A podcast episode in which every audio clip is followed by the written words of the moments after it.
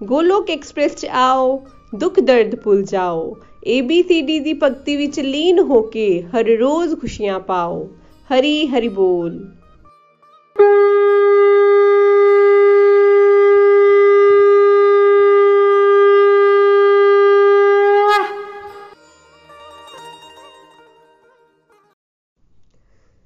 जय श्री कृष्णा, चैतन्य, प्रभु नित्यानंदा श्री द्वेता, गदाधर, शिवा, सादि, गौर, भक्तवृंद।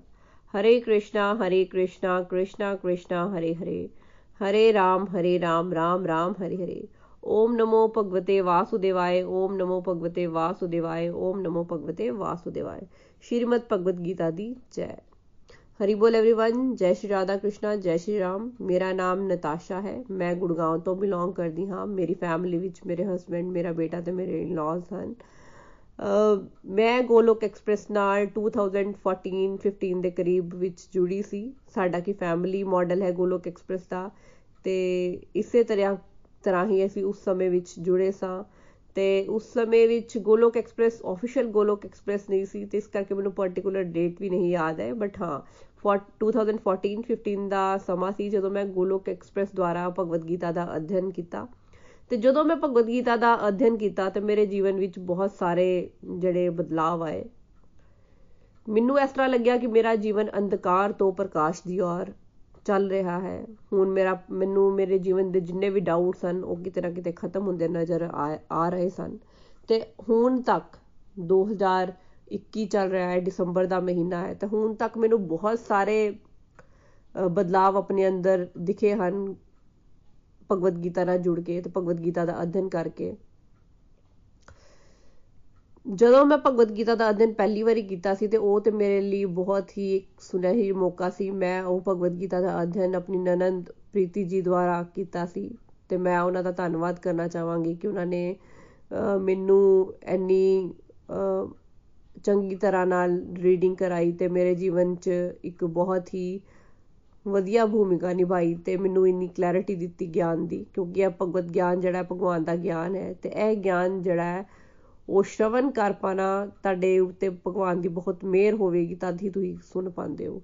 ਤੇ ਮੈਂ ਉਹਨਾਂ ਦਾ ਵੀ ਧੰਨਵਾਦ ਕਰਾਂਗੀ, ਗੋਲੋਕ ਐਕਸਪ੍ਰੈਸ ਦਾ ਵੀ ਧੰਨਵਾਦ ਕਰਨਾ ਚਾਹਾਂਗੀ, ਜਿਨ੍ਹਾਂ ਦੇ ਦੁਆਰਾ ਇਹ ਸਾਨੂੰ ਗਿਆਨ ਮਿਲਿਆ। ਤੇ ਹੁਣ ਮੈਂ ਤੁਹਾਡੇ ਨਾਲ ਭਗਵਦ ਗੀਤਾ ਦੀ ਲਰਨਿੰਗ ਕੁਝ ਸ਼ੇਅਰ ਕਰਨਾ ਚਾਹਾਂਗੀ, ਜਿਹੜੀਆਂ ਕਿ ਮੈਨੂੰ ਲੱਗਾ ਕਿ ਮੇਰੇ ਜੀਵਨ ਦੇ ਬਹੁਤ ਕਰੀਬ ਹਨ। ਸਭ ਤੋਂ ਪਹਿਲੀ ਤੇ ਸਭ ਤੋਂ ਵਧੀਆ ਜਿਹੜੀ ਲਰਨਿੰਗ ਹੈ, ਉਹ ਇਸ ਤਰੀਕੇ ਨਾਲ ਮੈਨੂੰ ਲੱਗੀ ਕਿ ਅਸੀਂ ਸਾਰੇ ਮਨ ਦੇ ਅਧੀਨ ਹੁੰਦੇ ਆ ਤੇ ਸਾਡਾ ਮਨ ਜਿਸ ਤਰੀਕੇ ਨਾਲ ਨਚਾਉਂਦਾ ਹੈ, ਅਸੀਂ ਉਸ ਤਰੀਕੇ ਨਾਲ ਨੱਚਦੇ ਆ ਤੇ ਸਾਨੂੰ ਬਚਪਨ 'ਚ ਟ੍ਰੇਨਿੰਗ ਪਰ ਉਸ ਤੋਂ ਉਲਟੀ ਦਿੱਤੀ ਜਾਂਦੀ ਹੈ ਕਿ ਮਨ ਦੀ ਸੁਣਨੀ ਚਾਹੀਦੀ ਹੈ। ਲੇਕਿਨ ਸਾਨੂੰ ਭਗਵਦ ਗੀਤਾ ਕਹਿੰਦੀ ਹੈ, ਸਾਨੂੰ ਮਨ ਦੀ ਨਹੀਂ ਸੁਣਨੀ ਚਾਹੀਦੀ। ਤੇ ਇਹਦਾ ਮਤਲਬ ਕੀ ਹੈ? ਇਹਦਾ ਮਤਲਬ ਇਹ ਹੈ ਕਿ ਜਦੋਂ ਸਾਨੂੰ ਬਚਪਨ ਤੋਂ ਪੈਰੈਂਟਿੰਗ ਹੀ ਉਲਟੀ ਦਿੱਤੀ ਜਾਂਦੀ ਹੈ ਜਾਂ ਫਿਰ ਸਾਨੂੰ ਸਿੱਖ ਮੱਤ ਹੀ ਉਲਟੀ ਦਿੱਤੀ ਜਾਂਦੀ ਹੈ ਕਿ ਮਨ ਦੀ ਬਈ ਸੁਣੋ, ਲੇਕਿਨ ਜਦੋਂ ਮੈਂ ਭਗਵਦ ਗੀਤਾ ਦੀ ਰੀਡਿੰਗ ਕੀਤੀ ਤੇ ਮੈਨੂੰ ਇਹ ਸਮਝ ਆਇਆ, ਮੈਂ, ਮੈਨੂੰ ਕਲੈਰਿਟੀ ਮਿਲੀ ਕਿ ਮਨ ਤੇ ਸਾਨੂੰ ਬਹਿਕਾਉਂਦਾ ਹੈ, ਉਹ ਤੇ ਕਹਿੰਦਾ ਕਿ ਇਹ ਕਰੋ ਇਹ ਕਰੋ ਜੋ ਕਿ ਸਾਨੂੰ ਨਹੀਂ ਕਰਨਾ ਚਾਹੀਦਾ। ਤੇ ਮਨ ਦੀ ਤੇ ਸੁਣਨੀ ਨਹੀਂ ਚਾਹੀਦੀ ਤੇ ਸਾਰੀ ਉਮਰ ਮਨ ਦੀ ਸੁਣਦੀ ਰਹੇ ਆ ਤੇ ਫਿਰ ਸਭ ਤੋਂ ਵੱਡੀ ਕਲੈਰਿਟੀ ਮੈਨੂੰ ਉਦੋਂ ਮਿਲੀ ਜਦੋਂ ਸਾਨੂੰ ਇਹ ਸਮਝ ਆਈ ਕਿ ਮਨ ਦੇ ਗੁਲਾਮ ਨਹੀਂ ਬੰਨਣਾ ਸੀ। ਸਾਡੀ ਬੁੱਧੀ ਦੇ ਅਕੋਰਡਿੰਗਲੀ ਸਾਨੂੰ ਡਿਸੀਜਨ ਲੈਣੇ ਚਾਹੀਦੇ ਹਨ ਤੇ ਬੁੱਧੀ ਵੀ ਉਹ ਵਾਲੀ ਜਿਹਦੇ ਵਿੱਚ ਕ੍ਰਿਸ਼ਨਾ ਦਾ ਵਾਸ ਹੋਵੇ, ਸੰਸਾਰੀ ਬੁੱਧੀ ਨਹੀਂ। ਬੁੱਧੀ ਵੀ ਉਹੀ ਜਿਹਦੇ 'ਚ ਕ੍ਰਿਸ਼ਨ ਭਗਵਾਨ ਦਾ ਵਾਸ ਹੋਵੇ ਤੇ ਭਗਵਾਨ ਦੇ ਨਾਲ ਯੁਕਤ ਹੋਵੇ। ਕਿਉਂਕਿ ਜੇ ਭਗਵਾਨ, ਜਿਸ ਬੁੱਧੀ ਵਿੱਚ ਭਗਵਾਨ ਵਾਸ ਕਰਦੇ ਹਨ, ਉਹ ਹਮੇਸ਼ਾ ਹੀ ਸਹੀ ਹੋਏਗੀ, ਸਹੀ ਤੁਹਾਨੂੰ ਸਾਨੂੰ ਸਹੀ ਚੀਜ਼ ਵੱਲ ਪ੍ਰੇਰਿਤ ਕਰੇਗੀ। ਤੇ ਸਾਨੂੰ ਆਪਣੀ ਬੁੱਧੀ ਵਿੱਚ ਭਗਵਾਨ ਨੂੰ ਬਿਠਾਣਾ ਹੈ ਤੇ ਮਨ ਨੂੰ ਬੁੱਧੀ ਦੇ ਅਕੋਰਡਿੰਗਲੀ ਚਲਾਣਾ ਹੈ, ਨਾ ਕਿ ਮਨ ਦੇ ਅਧੀਨ ਹੋ ਕੇ ਰਹਿ ਜਾਣਾ ਹੈ। ਤੇ ਇਹ ਸਭ ਤੋਂ ਵਧੀਆ ਮੇਰੇ ਜੀਵਨ 'ਚ ਮੈਨੂੰ ਟੀਚਿੰਗ ਲੱਗੀ ਤੇ ਮੈਨੂੰ ਸਭ ਤੋਂ ਵੱਡੀ ਇਹ ਗੱਲ ਲੱਗੀ ਕਿ ਭਗਵਾਨ ਕਹਿੰਦੇ ਨੇ ਕਿ ਜਿੰਨੇ ਮਨ ਨੂੰ ਜਿੱਤ ਲਿਆ ਸਮਝ ਲਓ ਉਹਨੇ ਭਗਵਾਨ ਨੂੰ ਪਾ ਲਿਆ। ਤੇ ਮਨ ਨੂੰ ਜਿੱਤਣਾ, ਸਮਝ ਲਓ ਭਗਵਾਨ ਨੂੰ ਪਾਣਾ, ਪਰ ਭਗਵਾਨ ਇੱਕ ਹੋਰ ਗੱਲ ਕਹਿੰਦੇ ਆ ਕਿ ਮਨ ਨੂੰ ਜਿੱਤਣਾ ਆਸਾਨ ਨਹੀਂ ਹੈਗਾ। ਤੁਸੀਂ ਸਿਰਫ ਰੈਗੂਲਰ ਸਪਿਰਚੁਅਲ ਪ੍ਰੈਕਟਿਸਿਸ ਤੇ ਡਿਟੈਚਮੈਂਟ ਨਾ ਕਰ ਸਕਦੇ ਹੋ। ਰੈਗੂਲਰ ਸਪਿਰਚੁਅਲ ਪ੍ਰੈਕਟਿਸਿਸ ਮਤਲਬ ਜਿਹੜੀ ਕਿ ਨਿਰੰਤਰ ਹੀ ਸਤਸੰਗ ਸਾਧਨਾ ਸੇਵਾ ਕਰਦੇ ਹਾਂ, ਉਹਨੂੰ ਕਰਦੇ ਰਹਿਣਾ ਹੈ ਤੇ ਡਿਟੈਚਮੈਂਟ ਜਿਹੜੀ ਕਿ ਵਿਰਕਤੀ ਨੈਗੇਟਿਵਿਟੀ ਤੋਂ ਵਿਰਕਤੀ ਨੈਗੇਟਿਵਿਟੀ ਤੋਂ ਦੂਰ ਹੋਣਾ, ਤਦ ਹੀ ਅਸੀਂ ਆਪਣੇ ਮਨ ਨੂੰ ਕਾਬੂ ਕਰ ਸਕਦੇ ਹਾਂ। ਪਰ ਭਗਵਾਨ ਦੇ ਵਿੱਚ ਇਹ ਵੀ ਕਹਿੰਦੇ ਹਨ ਕਿ ਮਨ ਨੂੰ ਕਾਬੂ ਕਰਨਾ ਬਹੁਤ ਔਖਾ ਕੰਮ ਹੈ। ਕਿਉਂਕਿ ਅਰਜੁਨ ਵੀ ਕਹਿੰਦਾ ਹੈ ਕਿ ਮੈਂ ਹਵਾ ਨੂੰ ਤੇ ਕਾਬੂ ਕਰ ਸਕਦਾ ਹਾਂ, ਲੇਕਿਨ ਮਨ ਨੂੰ ਨਹੀਂ। ਜਿਹੜਾ ਹਵਾ ਨੂੰ ਕਾਬੂ ਕਰ ਸਕਦਾ ਹੈ, ਤੇ ਉਹਦੇ ਵਾਸਤੇ ਅਗਰ ਮਨ ਨੂੰ ਕਾਬੂ ਕਰਨਾ ਇੰਨਾ ਔਖਾ ਹੋਵੇ ਤਾਂ ਅਸੀਂ ਤੇ ਸਧਾਰਨ ਮਨੁੱਖ ਹਾਂ। ਸਾਡੇ ਵਾਸਤੇ ਤਾਂ ਬਹੁਤ ਹੀ ਔਖਾ ਹੈ। ਤੇ ਜੇ ਅਸੀਂ ਚਾਹੁੰਦੇ ਆ ਕਿ ਇਸ ਕਲਯੁਗੀ ਜੀਵਨ ਚ ਨੂੰ ਅਸੀਂ ਮਨ ਦੇ ਦੁਆਰਾ ਨਾ ਜੀ ਕੇ, ਬੁੱਧੀ ਦੁਆਰਾ ਜੀਏ, ਤੇ ਸਾਨੂੰ ਭਗਵਾਨ ਨਾਲ ਜੁੜਨਾ ਪਵੇਗਾ, ਸਾਨੂੰ ਆਪਣੇ ਜੀਵਨ 'ਚ ਸਤਸੰਗ ਸਾਧਨਾ ਨਾਲ ਜੁੜਨਾ ਪਏਗਾ ਆਪਣੇ ਜੀਵਨ ਵਿੱਚ ਸੇਵਾ ਲਿਆਣੀ ਪਏਗੀ। ਜਿੰਨਾ ਅਸੀਂ ਭਗਵਾਨ ਨਾਲ ਜੁੜਾਂਗੇ ਉਨਾ ਹੀ ਸਾਡਾ ਮਨ ਸਾਡੇ ਕੰਟਰੋਲ 'ਚ ਆਵੇਗਾ। ਅਤੇ ਜਿੰਨਾ ਹੀ ਅਸੀਂ ਨੈਗੇਟਿਵ ਲੋਕਾਂ ਨਾਲ ਨੈਗੇਟਿਵਿਟੀ ਨਾਲ ਦੂਰ ਰਹਾਂਗੇ ਨੈਗੇਟਿਵ ਨਿਊਜ਼ ਨਾਲ ਦੂਰ ਰਹਾਂਗੇ ਨੈਗੇਟਿਵ ਚੀਜ਼ਾਂ ਤੋਂ ਦੂਰ ਰਹਾਂਗੇ ਉਨਾ ਹੀ ਅਸੀਂ ਪੋਜ਼ਿਟਿਵਿਟੀ ਦੀ ਔਰ ਵੱਧਦੇ ਜਾਵਾਂਗੇ ਤੇ ਮਨ ਨੂੰ ਤੇ ਨਿਯੰਤਰਣ ਪਾ ਸਕਦੇ ਹਾਂ। ਉਸ ਤੋਂ ਬਾਅਦ ਮੈਨੂੰ ਸਭ ਤੋਂ ਵੱਡੇ ਆਪਣੇ ਜੀਵਨ ਦੀ ਕਲੈਰਿਟੀ ਮਿਲੀ ਭਗਵਦ ਗੀਤਾ ਨਾਲ ਜੁੜ ਕੇ ਕਿ ਅਸੀਂ ਸਾਰੇ ਸੋਚਦੇ ਹਾਂ ਕਿ ਅਸੀਂ ਆਪਣੇ ਜੀਵਨ 'ਚ ਇਹ ਡ੍ਰੀਮ ਪਾਣਾ ਹੈ, ਸਾਡਾ ਇਹ ਡ੍ਰੀਮ ਹੈ, ਜੇ ਉਹ ਡ੍ਰੀਮ ਪੂਰਾ ਹੋ ਜਾਏਗਾ, ਸਾਨੂੰ ਖੁਸ਼ੀਆਂ ਮਿਲ ਜਾਣੀਆਂ। ਪਰ ਮੈਨੂੰ ਇੱਕ ਚੀਜ਼ ਸਮਝ ਨਹੀਂ ਆਈ, ਸਾਰੇ ਦੁਨੀਆ 'ਚ ਆਪਣੇ ਡ੍ਰੀਮ ਪੂਰੇ ਕਰਨ ਆਏ। ਮੇਰੇ ਮਨ 'ਚ ਕੁਐਸਚਨ ਬਚਪਨ ਤੋਂ ਹੀ ਉੱਠਦਾ ਹੁੰਦਾ ਸੀ ਕਿ ਸਾਰੇ ਹੀ ਆਪਣੇ ਜੀਵਨ 'ਚ ਕੁਝ ਨਾ ਕੁਝ ਪਾ ਲੈਂਦੇ ਆ। ਕਿੰਨਾ ਕੁਝ ਪਾ ਲੈਂਦੇ ਆ, ਫਿਰ ਮਰ ਜਾਂਦੇ ਆ। ਤੇ ਸਾਡੇ ਜੀਵਨ ਦਾ ਕਿਤੇ ਲਕਸ਼ ਇਹੀ ਰਹਿ ਗਿਆ ਹੋਇਆ ਕਿ ਚੀਜ਼ਾਂ ਪਾਓ, ਮਰੋ, ਫਿਰ ਬੱਚੇ ਪੈਦਾ ਕਰੋ ਤੇ ਇਸ ਤਰੀਕੇ ਨਾਲ ਜੀਵਨ ਜੀਓ, ਕਿ ਇਹੀ ਸਾਡੇ ਜੀਵਨ ਦਾ ਲਕਸ਼ ਹੈ। ਲੇਕਿਨ ਭਗਵਦ ਗੀਤਾ ਦੇ ਦੁਆਰਾ ਮੈਨੂੰ ਇਹ ਜੀਵਨ ਦੀ ਕਲੈਰਿਟੀ ਮਿਲੀ ਕਿ ਸਾਡੇ ਜੀਵਨ ਦਾ ਹਾਇਰ ਪਰਪਸ ਹੈ। ਸਾਡਾ ਜੀਵਨ ਕੋਈ ਇਸ ਤਰ੍ਹਾਂ ਦਾ ਥੋੜੀ ਨਾ ਕਿ ਜਿਹਨੂੰ ਅਸੀਂ ਬਸ ਚੀਜ਼ਾਂ ਪ੍ਰਾਪਤ ਕਰਨ ਲਈ ਵੇਸਟ ਕਰ ਦੇਣਾ ਤੇ ਉਹ ਹਾਇਰ ਪਰਪਸ ਕੀ ਹੈ? ਭਗਵਾਨ ਦੀ ਪ੍ਰਾਪਤੀ। ਸਾਨੂੰ ਅਸੀਂ ਆਪਣੇ ਜੀਵਨ ਨੂੰ ਬਣਾਣਾ ਭਗਵਾਨ ਦੀ ਪ੍ਰਾਪਤੀ ਲਈ। ਸਾਡੇ ਜੀਵਨ ਦਾ ਹਾਇਰ ਪਰਪਸ ਹੀ ਹੈ, ਭਗਵਾਨ ਦੀ ਸੇਵਾ ਕਰਨਾ। ਤੇ ਜੇ ਮਨੁੱਖ ਆਪਣੇ ਜੀਵਨ 'ਚ ਭਗਵਾਨ ਦੀ ਸੇਵਾ ਕਰਕੇ ਭਗਵਾਨ ਨੂੰ ਪ੍ਰਾਪਤ ਕਰਦਾ ਹੈ, ਉਹੀ ਸਾਡੇ ਜੀਵਨ ਦਾ ਹਾਇਰ ਪਰਪਸ ਹੈ। ਜੇ ਅਸੀਂ ਆਪਣੇ ਰਿਸ਼ਤੇ ਨੂੰ ਭਗਵਾਨ ਨਾਲ ਜੋੜ ਲੈਂਦੇ ਆ ਭਗਵਾਨ ਨਾਲ ਜੋੜ ਲੈਂਦੇ ਆ ਸਾਡੇ ਜੀਵਨ ਦਾ ਹਾਇਰ ਪਰਪਸ ਹੈ। ਲੇਕਿਨ ਅਸੀਂ ਕੀ ਕਰਦੇ ਆ ਅਸੀਂ ਜਾਨਵਰਾਂ ਵਗਨ ਆਪਣਾ ਜੀਵਨ ਜੀ ਲੈਂਦੇ ਆ ਮੈਨੂੰ ਤੇ ਇਹ ਵੀ ਨਹੀਂ ਸੀ ਪਤਾ ਕਿ ਸਾਡਾ ਇਹ ਮਨੁੱਖ ਜੀਵਨ 골ਡਨ ਓਪਰਚੁਨਿਟੀ ਹੈ। 84 ਲੱਖ ਜੋੜੀਆਂ ਤੋਂ ਬਾਅਦ ਸਾਨੂੰ ਇਹ ਜੀਵਨ ਮਿਲਦਾ ਹੈ। ਬਿਲਕੁਲ ਕਲੈਰਿਟੀ ਨਹੀਂ ਸੀ।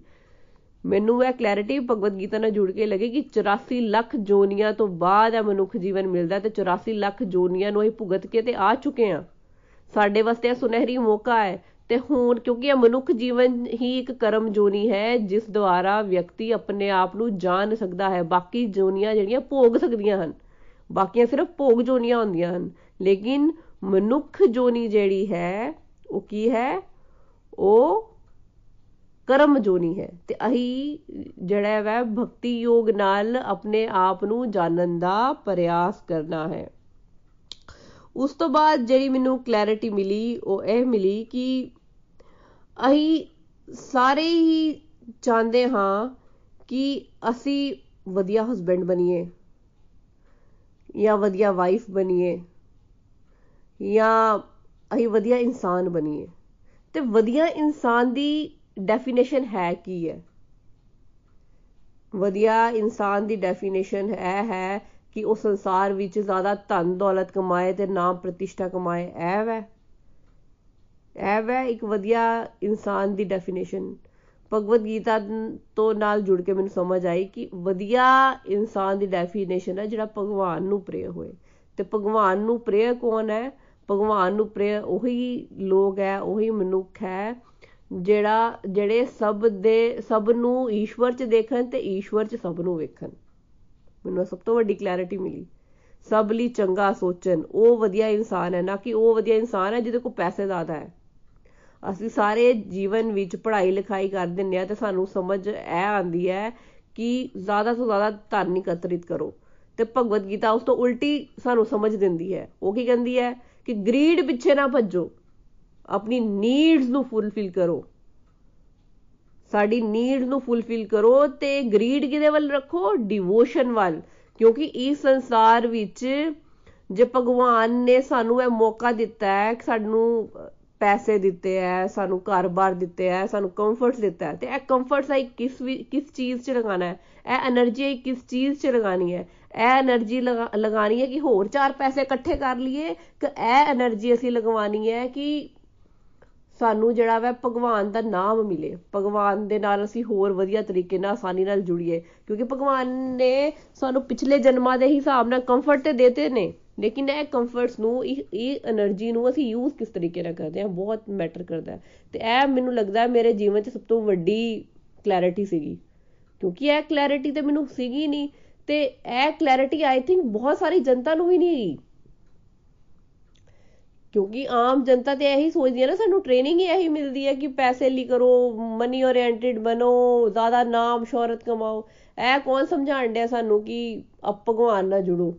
ਸਾਨੂੰ ਤੁਹਾਨੂੰ ਭਗਵਾਨ ਨੇ ਕੰਫਰਟ ਦਿੱਤੇ ਆ ਕਿ ਤਾਂ ਕਿ ਤੁਸੀਂ ਮੇਰੇ ਤੱਕ ਆਓ।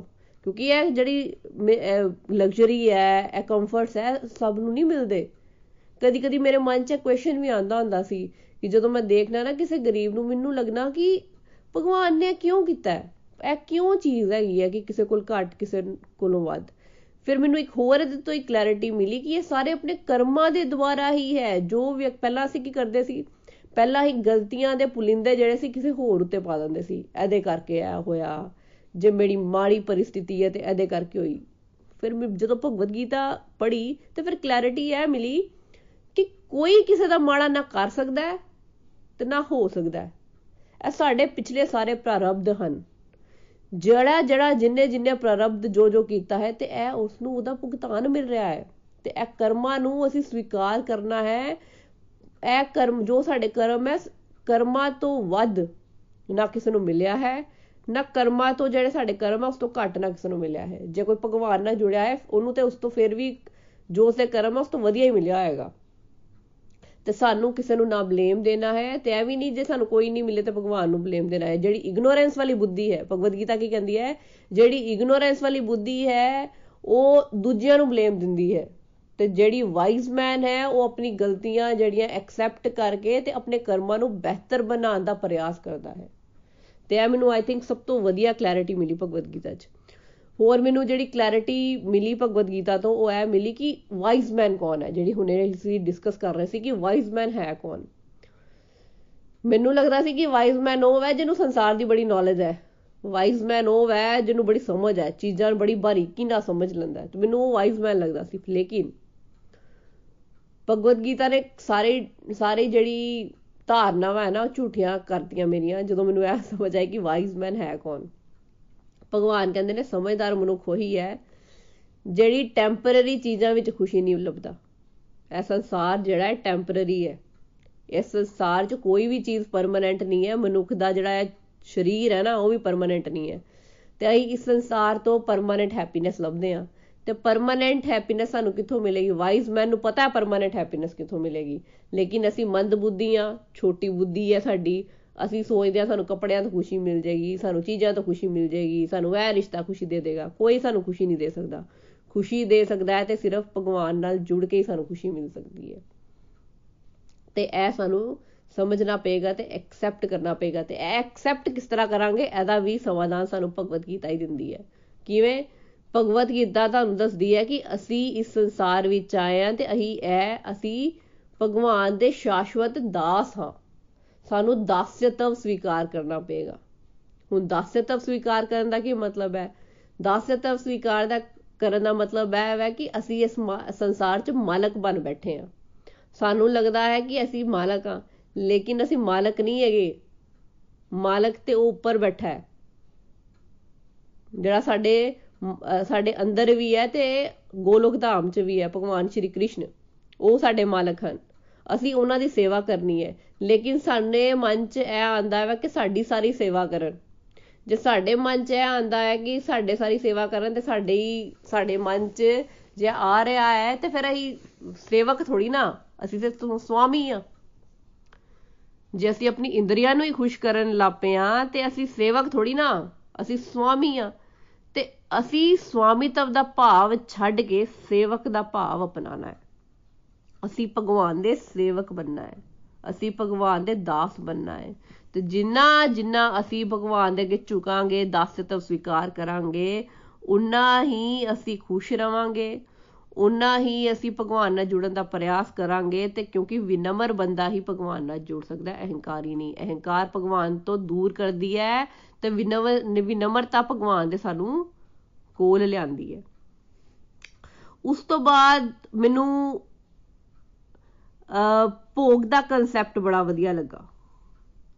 ਕਿ ਭੋਗ, ਮੈਨੂੰ ਸਾਨੂੰ ਲੱਗਦਾ ਸੀ ਕਿ ਐਵੇਂ ਲੋਕੀ ਭੋਗ ਲਗਵਾਉਂਦੇ ਰਹਿੰਦੇ ਆ। ਹਾਲਾਂਕਿ ਮੈਂ ਹੀ ਬਚਪਨ ਤੋਂ ਹੀ ਦੇਖਿਆ ਸੀ, ਸਾਡੇ ਨਾਨਾ ਜੀ, ਨਾਨੀ ਜੀ ਬੜਾ ਭੋਗ ਲਗਾਉਣ ਤੇ ਬਹੁਤ ਵਿਸ਼ਵਾਸ ਕਰਦੇ ਸਨ। ਤੇ ਮੇਰੇ ਮਦਰ ਰੈਗੂਲਰਲੀ ਦੇਖਦੀ ਸੀ ਭੋਗ ਲਗਵਾਉਂਦੇ ਆ ਤੇ ਉਹਨਾਂ ਨੂੰ ਮੈਂ ਦੇਖਦੀ ਸੀ ਸਾਡੇ ਕੋਲੋਂ ਵੀ ਲਗਵਾਉਂਦੇ ਆ। ਪਰ ਮੈਨੂੰ ਉਹਦੀ ਕਦੀ ਕਲੈਰਿਟੀ ਨਹੀਂ ਸੀ ਕਿ ਕਿਉਂ ਵਾਈ ਸਾਡੀ ਮਤਲਬ ਅੱਜ ਦੀ ਯੂਥ ਦੀ ਸਪੈਸ਼ਲੀ ਇੱਕ ਬੜੀ ਰੀਜ਼ਨਿੰਗ ਚਾਹੁੰਦੇ ਆ ਹਰ ਚੀਜ਼ 'ਚ। ਤੇ ਉਹ ਰੀਜ਼ਨਿੰਗ ਦਾ ਆਨਸਰ ਜਿਹੜਾ ਵਾ ਮੈਨੂੰ, ਉਹ ਰੀਜ਼ਨਿੰਗ ਜਿਹੜੀ ਮੈਨੂੰ ਮਿਲੀ, ਉਹ ਭਗਵਦ ਗੀਤਾ ਦੁਆਰਾ ਮਿਲੀ। ਭਗਵਾਨ ਕਹਿੰਦੇ ਆ ਕਿ ਜਿਹੜਾ ਭੋਗ ਲਵਾ ਕੇ ਨਹੀਂ ਖਾਂਦਾ, ਉਹ ਪਾਪੀ ਵੀ ਹੈ ਤੇ ਚੋਰ ਵੀ ਹੈ। ਤੇ ਪਾਪੀ ਕਿੱਦਾਂ ਵੈ?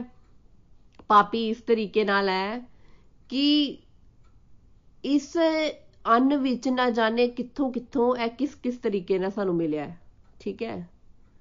ਤੇ ਕਿ ਉਹ ਸ਼ੁੱਧ ਹੈ, ਉਹ ਸ਼ੁੱਧ ਤੱਦੇ ਹੋ ਸਕਦਾ ਜਦੋਂ ਅਸੀਂ ਭਗਵਾਨ ਨੂੰ ਅਰਪਣ ਕਰਕੇ ਹੀ ਗ੍ਰਹਿਣ ਕਰਦੇ ਹਾਂ, ਉਹ ਪਿਓਰ ਹੋ ਜਾਂਦਾ ਹੈ, ਠੀਕ ਹੈ?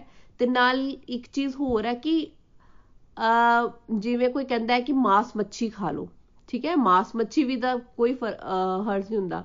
ਤੇ ਭਗਵਾਨ ਸਾਨੂੰ ਕੀ ਕਹਿੰਦੇ ਆ ਕਿ ਜਿਹੋ ਜੀ ਕੌਨਸ਼ੀਅਸਨੈਸ ਵਾਲੀ ਤੁਸੀਂ ਚੀਜ਼ ਖਾਓਗੇ, ਤੁਸੀਂ ਉਹੋ ਜਿਹੀ ਕੌਨਸ਼ੀਅਸਨੈਸ ਵਾਲੇ ਹੋ ਜਾਓਗੇ।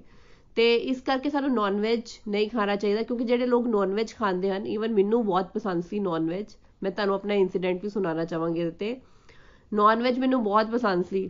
ਤੇ ਮੈਂ ਇੱਕ ਇਹੋ ਜਿਹਾ ਸਮਾਂ ਆਇਆ ਸੀ 6-7 ਸਾਲ ਦਾ, ਕਿ ਮੈਂ ਨਾਨ ਵੈਜ ਛੱਡਿਆ, ਕਿਉਂਕਿ ਮੈਨੂੰ ਕਿਸੇ ਨੇ ਕਿਹਾ ਕਿ ਕਿ ਨਾਨ ਵੈਜ ਨਹੀਂ ਖਾਣਾ ਚਾਹੀਦਾ, ਤੁਸੀਂ ਜੇ ਧਾਰਮਿਕ ਉਨਤੀ ਕਰਨਾ ਚਾਹੁੰਦੇ ਹੋ, ਤੇ ਨਾਨ ਵੈਜ ਨਹੀਂ ਖਾਣਾ ਚਾਹੀਦਾ। ਲੇਕਿਨ ਫਿਰ ਵੀ ਉਦੋਂ ਕਲੈਰਿਟੀ ਨਹੀਂ ਸੀ।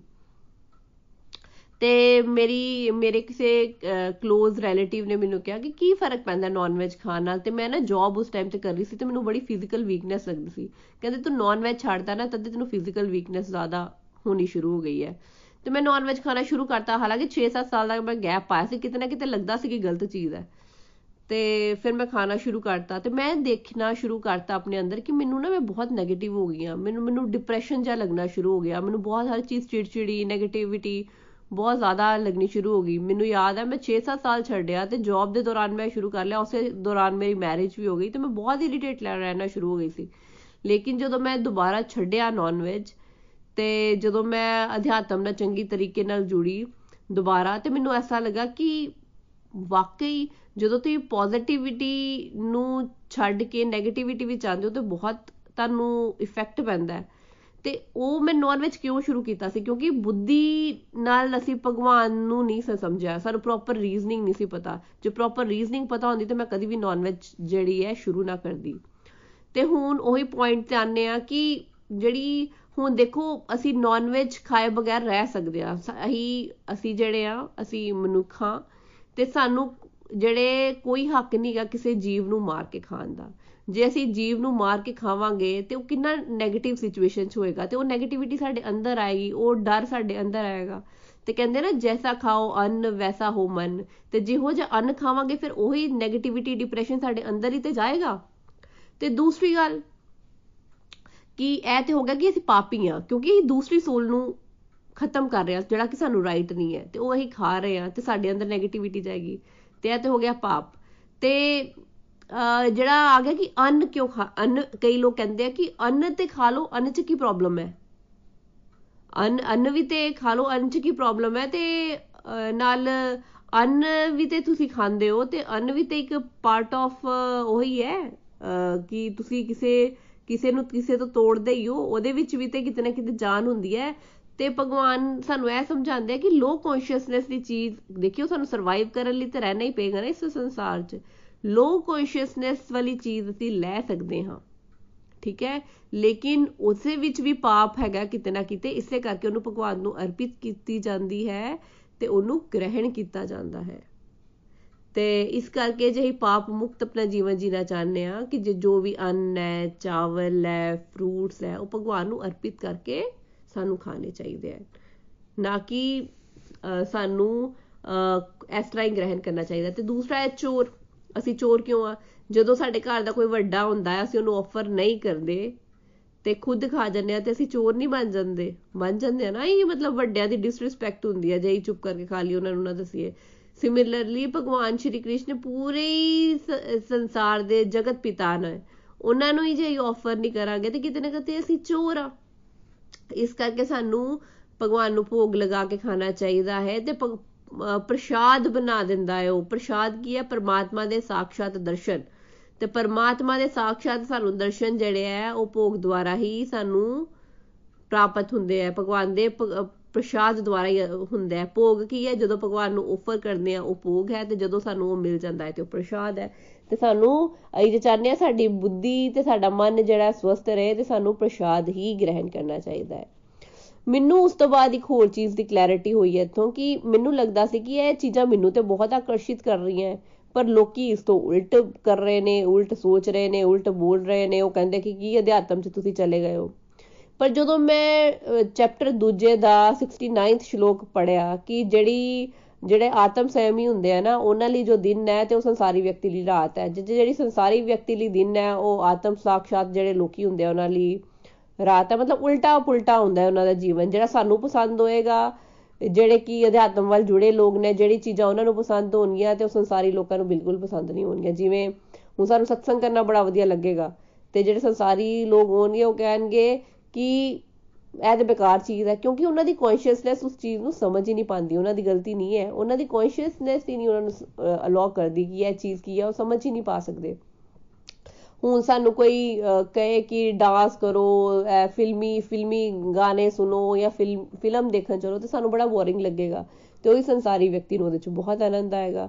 ਤੇ ਮੈਂ ਕਿਹਾ ਜੇ ਭਗਵਾਨ ਹੀ ਇਹ ਚੀਜ਼ ਸਮਝਾ ਰਹੇ ਨੇ ਕਿ ਸਾਡਾ ਜੀਵਨ ਹੀ ਉਲਟਾ ਪੁਲਟਾ ਹੈ, ਤੇ ਵਾਕਈ ਜੇ ਉਲਟਾ ਪੁਲਟਾ ਹੈ, ਤੇ ਸਾਨੂੰ ਸਮਝ ਕਿਉਂ ਨਹੀਂ ਆ ਰਹੀ?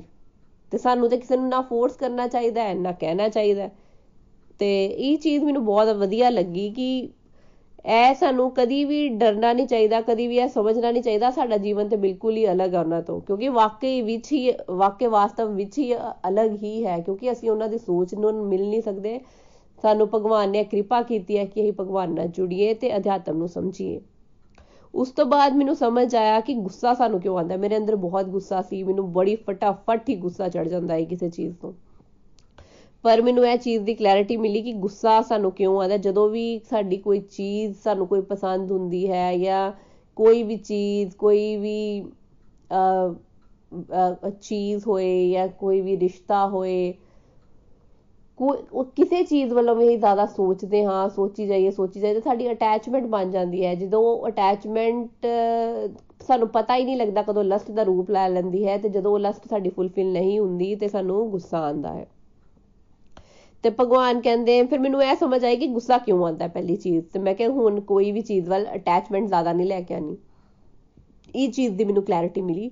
ਫਿਰ ਮੈਨੂੰ ਇਹ ਸਮਝ ਆਈ ਕਿ ਗੁੱਸਾ ਜੇ ਹੀ ਕਰਾਂਗੇ ਤੇ ਅਸੀਂ ਖੁਦ ਹੀ ਮਟੀਰੀਅਲ ਪੂਲ 'ਚ ਗਿਰ ਜਾਵਾਂਗੇ ਤੇ ਸਾਡਾ ਹੀ ਨੁਕਸਾਨ ਹੈ ਤੇ ਸਾਡੀ ਜਿਹੜਾ ਵਾ ਗੁੱਸੇ ਵਿੱਚ ਨਹੀਂ ਹੋਣਾ, ਗੁੱਸੇ ਵਿੱਚ ਨਹੀਂ ਆਣਾ, ਗੁੱਸਾ ਜਿਹੜਾ ਸਾਡਾ ਵਿਨਾਸ਼ ਪਹਿਲਾਂ ਕਰਦਾ ਹੈ, ਦੂਜੇ ਦਾ ਬਾਅਦ ਚੋਂ ਕਰਦਾ ਹੈ। ਐ ਨਹੀਂ ਮੈਂ ਕਹਿ ਸਕਦੀ ਕਿ ਮੇਰਾ 100% ਗੁੱਸਾ ਖਤਮ ਹੋ ਗਿਆ ਹੈ, ਗੁੱਸਾ ਹਲੇ ਵੀ ਆ ਜਾਂਦਾ ਹੈ, ਲੇਕਿਨ ਇੰਨਾ ਸਮਝ ਆਉਂਦਾ ਕਿ ਗੁੱਸਾ ਕੀਤਾ ਹੈ, ਗਲਤ ਹੈ। ਤੇ ਇੰਨਾ ਵੀ ਸਮਝ ਆ ਜਾਂਦਾ ਹੈ ਕਿ ਗੁੱਸਾ ਜੇ ਹੋ ਵੀ ਜਾਂਦਾ ਤਾਂ ਬਹੁਤ ਘੱਟ ਸਮੇਂ ਲਈ ਹੁੰਦਾ। ਪਹਿਲੇ ਬਹੁਤ ਸਮੇਂ ਲਈ ਰਹਿੰਦਾ ਸੀ। ਕਿਸੇ ਤੇ ਗੁੱਸਾ ਆ ਜਾਏ ਨਾ, ਬਹੁਤ ਸਮੇਂ ਲਈ ਰਹਿੰਦਾ ਸੀ। ਹੁਣ ਇਹ ਹੈ ਕਿ ਅਵੋਇਡ ਕਰਦੀ ਦੀ ਸਿਚੁਏਸ਼ਨ ਤੇ ਉਹਨਾਂ ਇੰਪੈਕਟ ਨਹੀਂ ਪਾਉਂਦਾ ਜਿੰਨਾ ਪਹਿਲਾਂ ਇੰਪੈਕਟ ਪਾਉਂਦਾ ਸੀ। ਤੇ ਮੇਰੇ ਚ ਆਈ ਥਿੰਕ ਇਹ ਬਹੁਤ ਬਦਲਾਅ ਆਇਆ। ਫਿਰ ਇੱਕ ਮੈਨੂੰ ਇੱਕ ਚੀਜ਼ ਜਿਹੜੀ ਮੇਰੇ ਬਦਲਾਅ ਵਾਲੀ ਹੈ ਲੱਗੀ ਕਿ ਭਗਵਾਨ ਸਾਨੂੰ ਕਛੂਏ ਦੀ ਐਗਜ਼ਾਮਪਲ ਦਿੰਦੇ ਆ ਇਹਦੇ ਵਿੱਚ। 2.58 ਸ਼ਲੋਕ ਚ ਨਾ ਦੱਸਦੇ ਆ ਕਿ ਸਾਨੂੰ ਕਛੂਏ ਦੀ ਤਰ੍ਹਾਂ ਜੀਵਨ ਜੀਣਾ ਚਾਹੀਦਾ ਹੈ। ਜਿੱਥੇ ਲੱਗੇ ਸੇਫਟੀ ਹੈ, ਉੱਥੇ ਬਾਹਰ ਆਣਾ ਚਾਹੀਦਾ ਹੈ ਤੇ ਜਿੱਥੇ ਲੱਗੇ ਖਤਰਾ ਵੈ ਤੇ ਆਪਣੇ ਸ਼ੈਲ ਵਿੱਚ ਘੁਸ ਜਾਣਾ ਚਾਹੀਦਾ ਸਮਝ ਇਹ ਮੇਰੀ ਇਹ ਬਣੀ ਕਿ ਜਿੱਥੇ ਤੁਹਾਨੂੰ ਲੱਗੇ ਨਾ ਕਿ ਭਗਤ ਤੇ ਭਗਤੀ ਹੈ, ਉੱਥੇ ਨਿਕਲ ਆਓ ਬਾਹਰ, ਉੱਥੇ ਇੰਜੋਏ ਕਰੋ। ਤੇ ਜਿੱਥੇ ਲੱਗੇ ਨਾ ਤੇ ਸੰਸਾਰ ਹੈ ਤੇ ਸੰਸਾਰੀ ਲੋਕੀ ਹੈ, ਉੱਥੇ ਆਪਣੀ ਸ਼ਹਿਰ 'ਚ ਚਲੇ ਜਾਓ ਹਰੀ ਨਾਮ ਕਰੋ ਅਵੋਇਡ ਕਰੋ ਸਿਚੁਏਸ਼ਨ ਉੱਥੇ ਜਾਣਾ। ਇਹ ਚੀਜ਼ ਦੀ ਮੈਨੂੰ ਬਹੁਤ ਕਲੈਰਿਟੀ ਆਈ ਕਿਉਂਕਿ ਮੈਨੂੰ, ਮੈਂ ਇਹ ਅਨੁਭਵ ਕੀਤਾ ਜਿੱਥੇ 네ਗੇਟਿਵ ਲੋਕੀ ਹੁੰਦੇ ਨਾ, ਮੇਰੀ ਬੜੀ ਸਿਰਪੀੜ ਲੱਗ ਜਾਣੀ, ਬਹੁਤ ਸਿਰ ਦਰਦ ਹੋਣੀ। ਫਿਰ ਜਦੋਂ ਮੈਨੂੰ ਕਲੈਰਿਟੀ ਆਈ ਇਸ ਚੀਜ਼ ਦੀ, ਤਾਂ ਮੈਂ ਕਿਹਾ ਨਹੀਂ, ਆਪਣੇ ਆਪ ਨੂੰ ਖੁਦ ਹੀ ਦੂਰ ਰੱਖੋ। ਤੇ ਕਿਉਂਕਿ ਜਿਹੜੇ ਲੋਕੀ ਹੈ, ਖੁਦ ਨੇ 네ਗੇਟਿਵ ਹੁੰਦੇ ਆ, ਉਹ ਸਾਨੂੰ ਵੀ 네ਗੇਟਿਵ ਕਰ ਦੇਣਗੇ, ਤੇ ਫਾਇਦਾ ਕੋਈ ਨਹੀਂ ਹੈ, ਤੇ ਆਪਣੀ ਪੋਜ਼ਿਟਿਵਿਟੀ ਵੱਲ ਸਾਨੂੰ ਜਿਹੜਾ ਵੈ, ਉਹ ਧਿਆਨ ਦੇਣਾ ਚਾਹੀਦਾ ਹੈ। ਉਸ ਤੋਂ ਬਾਅਦ ਮੈਂ ਇੱਕ ਹੋਰ ਚੀਜ਼ ਸਮਝੀ। ਬਹੁਤ ਸਾਰੇ ਸਾਡੇ ਵੱਡੇ ਐ ਸਾਨੂੰ ਬਹੁਤ ਗੱਲਾਂ ਸਮਝਾਉਂਦੇ ਆ। ਕੁਝ ਗੱਲਾਂ ਜਿਹੜੀਆਂ ਵੈ ਬਿਨਾ ਸਿਰ ਪੈਰ ਦੇ ਹੁੰਦੀਆਂ ਹਨ। ਜਿਵੇਂ ਇੱਕ ਅਸੀਂ ਇਕਾदशी ਦਾ ਵਰਤ ਵਰਤ ਰੱਖੀਦਾ ਤੇ ਇਕਾदशी ਵਾਲੇ ਦਿਨ ਚ ਕੀ ਹੁੰਦਾ ਹੈ? ਇਕਾदशी ਵਾਲੇ ਦਿਨ ਇਹ ਮਤਲਬ ਅਸੀਂ ਬਿਲਕੁਲ ਜਿਹੜਾ ਵੈ ਗ੍ਰੇਨਸ ਅਵੋਇਡ ਕਰੀਦੀ ਹੈ, ਇਹਦੇ ਤੇ ਫੋਕਸ ਕਰੀਦਾ ਪਰ ਜੇ ਕਿਸੇ ਨੂੰ ਪਤਾ ਲੱਗੇ ਨਾ ਕਿ ਅਸੀਂ ਕੰਠੀ ਮਾਲਾ ਪਾਈ ਹੈ ਜਾਂ ਫਿਰ ਅਸੀਂ ਜਿਹੜਾ ਵੈ ਇਕਾदशी ਦਾ ਵਰਤ ਰੱਖਦੇ ਆ ਤੇ ਉਹ ਸਾਰੇ ਕਹਿਣਗੇ ਤੇ ਵਿਧਵਾ ਔਰਤਾਂ ਰੱਖਦੀਆਂ ਜਾਂ ਫਿਰ ਉਲਟਾ ਪੁਲਟਾ ਬੋਲਣਗੇ, ਗਲਤ ਸਲਤ ਬੋਲਣਗੇ, ਇੱਕ ਇਕਾदशी ਰੱਖ ਲਿਆ ਹੁਣ ਤੇ ਅਗਲੀ ਇਕਾदशी ਰੱਖਣੀ ਹੀ ਪਏਗੀ, ਸਾਨੂੰ ਮੁੱਕਣੀ ਹੀ ਪਏਗੀ, ਬਹੁਤ ਸਾਰੇ ਫਾਰਮੈਲਿਟੀਜ਼ ਲਾ ਦਿੰਦੇ ਆ। ਤੇ ਮੈਨੂੰ ਪਰ ਕਲੈਰਿਟੀ ਹੈ ਨਾ, ਸਾਨੂੰ ਕਲੈਰਿਟੀ ਦਿੱਤੀ ਜਾਂਦੀ ਹੈ ਗੋਲੋਕ ਐਕਸਪ੍ਰੈਸ ਦੁਆਰਾ, ਸਾਨੂੰ ਦੱਸਿਆ ਜਾਂਦਾ ਹੈ ਕਿ ਜੇ ਬਾਕੀ ਵਰਤ ਤੁਸੀਂ ਕੋਈ ਨਾ ਨਾ ਰੱਖੋ, ਤੁਹਾਨੂੰ ਕੋਈ ਪਾਪ ਨਹੀਂ ਲੱਗਦਾ। ਏਕਾदशी ਦਾ ਵਰਤ ਜੇ ਅਸੀਂ ਨਹੀਂ ਰੱਖੀਏ ਤੇ ਸਾਨੂੰ ਪਾਪ ਲੱਗਦਾ ਕਿਉਂਕਿ ਏਕਾदशी ਵਾਲੇ ਦਿਨ ਜਿਹੜਾ ਅੰਨ ਵਿੱਚ ਪਾਪ ਵਾਸ ਕਰਦਾ ਹੈ। ਤੇ ਸਾਡਾ ਕਦੀ ਵੀ ਮਨ ਡੋਲਦਾ ਨਹੀਂ ਹੈ, ਪਰ ਜੇ ਕਿਸੇ ਹੋਰ ਨੂੰ ਸ਼ਾਇਦ ਕਹੋ ਤੇ ਉਹਦਾ ਮਨ ਡੋਲ ਜੇ, ਲੇਕਿਨ ਸਾਨੂੰ ਭਗਵਾਨ ਦੀ ਕਿਰਪਾ ਹੈ, ਸਾਨੂੰ ਸਾਨੂੰ ਪਲੇਟਫਾਰਮ ਹੀ ਇਸ ਤਰ੍ਹਾਂ ਦਾ ਮਿਲਿਆ ਕਿ ਜਿਹੜਾ ਕਿ ਸਾਨੂੰ ਪੂਰੀ ਕਲੈਰਿਟੀ ਦਿੰਦਾ ਹੈ। ਤੇ ਮੈਨੂੰ ਇਹ ਚੀਜ਼ ਸਮਝ ਆਈ ਕਿ ਭਗਵਾਨ ਸਾਨੂੰ ਕਹਿੰਦੇ ਹਨ ਕਿ ਜੋ ਵੀ ਤੁਸੀਂ ਹੁਣ ਤੱਕ ਸੁਣਿਆ ਹੈ ਤੇ ਸੁਣੋਗੇ, ਉਸ ਤੋਂ ਇਫ ਇਨ ਡਿਫਰੈਂਟ ਹੋ ਜਾਓ, ਅਨਮਨਸਕ ਹੋ ਜਾਓ। ਮਤਲਬ ਜਦੋਂ ਵੀ ਅਸੀਂ ਭਗਵਦ ਗੀਤਾ ਨਾਲ ਜੁੜਾਂਗੇ ਤੇ ਇਹ ਮੋਹ ਰੂਪੀ ਜਿਹੜਾ ਕਨਾ ਵਨ ਹੈ, ਉਸ ਤੋਂ ਅਸੀਂ ਡਿਫਰੈਂਟ ਹੋ ਜਾਵਾਂਗੇ ਤੇ ਜੋ ਵੀ ਸਾਨੂੰ ਫालतू ਲੋਕੀ ਗੱਲਾਂ ਕਰਦੇ ਹਨ ਜਾਂ ਫਿਰ ਗੱਲਾਂ ਕਰ ਚੁੱਕੇ ਹਨ, ਸਾਨੂੰ ਉਹਦੇ ਤੇ ਕੋਈ ਇੰਪੈਕਟ ਹੀ ਨਹੀਂ ਪਏਗਾ, ਕਿਉਂਕਿ ਸਾਨੂੰ ਕਲੈਰਿਟੀ ਹੈ। ਸਾਨੂੰ ਭਗਵਾਨ ਸਵੈਮ ਕਲੈਰਿਟੀ ਦੇ ਰਹੇ ਹਨ, ਜਿਹਨੂੰ ਭਗਵਾਨ ਸਮਝਾ ਰਹੇ ਹਨ ਤੇ ਉਹਨੂੰ ਬਾਕੀ ਸੰਸਾਰ ਦੀ ਕੋਈ ਗੱਲਾਂ ਸੁਣਨ ਦੀ ਜ਼ਰੂਰਤ ਹੈ ਹੀ ਨਹੀਂ। ਉਸ ਤੋਂ ਬਾਅਦ ਮੇਰੀ ਇੱਕ ਕਲੈਰਿਟੀ ਬਣੀ ਕਿ ਜਿਹੜੇ ਮਹਾਨ ਪੁਰਸ਼ ਜੋ ਆਚਰਣ ਕਰਦੇ ਹਨ ਤੇ ਸਾਮਾਨਯ ਵਿਅਕਤੀ ਜਿਹੜਾ ਉਹਦਾ ਹੀ ਅਨੁਗਮਨ ਕਰਦੇ ਹਨ, ਉਹਨਾਂ ਦਾ ਹੀ ਅਨੁਸਰਨ ਕਰਦੇ ਹਨ। ਇਹ ਤੋਂ ਕੀ ਭਾਵ ਹੈ? ਇਥੋਂ ਇਹ ਭਾਵ ਹੈ ਕਿ ਸਾਡੇ ਜੀਵਨ 'ਚ ਕੋਈ ਨਾ ਕੋਈ ਇਨਫਲੂਐਂਸ ਕਰਨ ਵਾਲੇ ਸਾਡੇ ਸਾਡੇ ਜਿਹੜੇ ਹੈ, ਵੱਡੇ ਹੋਣਗੇ ਜਾਂ ਸਾਡੇ ਨਾਲ ਰਹਿੰਦੇ ਹੋਣਗੇ। ਜਿਵੇਂ ਇੱਕ ਬੱਚੇ ਲਈ ਉਹਦੇ ਪੇਰੈਂਟਸ ਬਹੁਤ ਉਹਦੇ ਲਈ ਇੰਪੋਰਟੈਂਟ ਹੁੰਦੇ ਹਨ, ਜਿੱਥੋਂ ਬੱਚੇ ਜਿਹੜੇ ਆ ਇਨਫਲੂਐਂਸ ਹੁੰਦੇ ਹਨ। ਤੇ ਸਾਨੂੰ ਕਿਸ ਤਰੀਕੇ ਨਾਲ ਜੀਵਨ ਜੀਣਾ ਚਾਹੀਦਾ ਹੈ? ਸਾਨੂੰ ਆਈਡੀਅਲਿਜ਼ਮ ਨਾਲ ਉਹਨਾਂ ਦਾ ਜੀਵਨ ਜੀਣਾ ਚਾਹੀਦਾ ਹੈ, ਕਿਉਂਕਿ ਜੇ ਅਸੀਂ ਹੀ ਗਲਤ ਹਰਕਤਾਂ ਕਰਾਂਗੇ ਤੇ ਉਹ ਵੀ ਗਲਤ ਪਾਸੇ ਜਾਣਗੇ ਤੇ ਸਾਨੂੰ ਜੇ ਅਸੀਂ ਚਾਹੁੰਦੇ ਆ ਕਿ ਸਾਡੇ ਬੱਚੇ ਭਗਵਾਨ ਨਾਲ ਜੁੜਨ ਪੋਜ਼ਿਟਿਵਿਟੀ ਨਾਲ ਜੁੜਨ ਤੇ ਸਾਨੂੰ ਵੀ ਪੋਜ਼ਿਟਿਵਿਟੀ ਨਾਲ ਜੁੜਨਾ ਪਵੇਗਾ।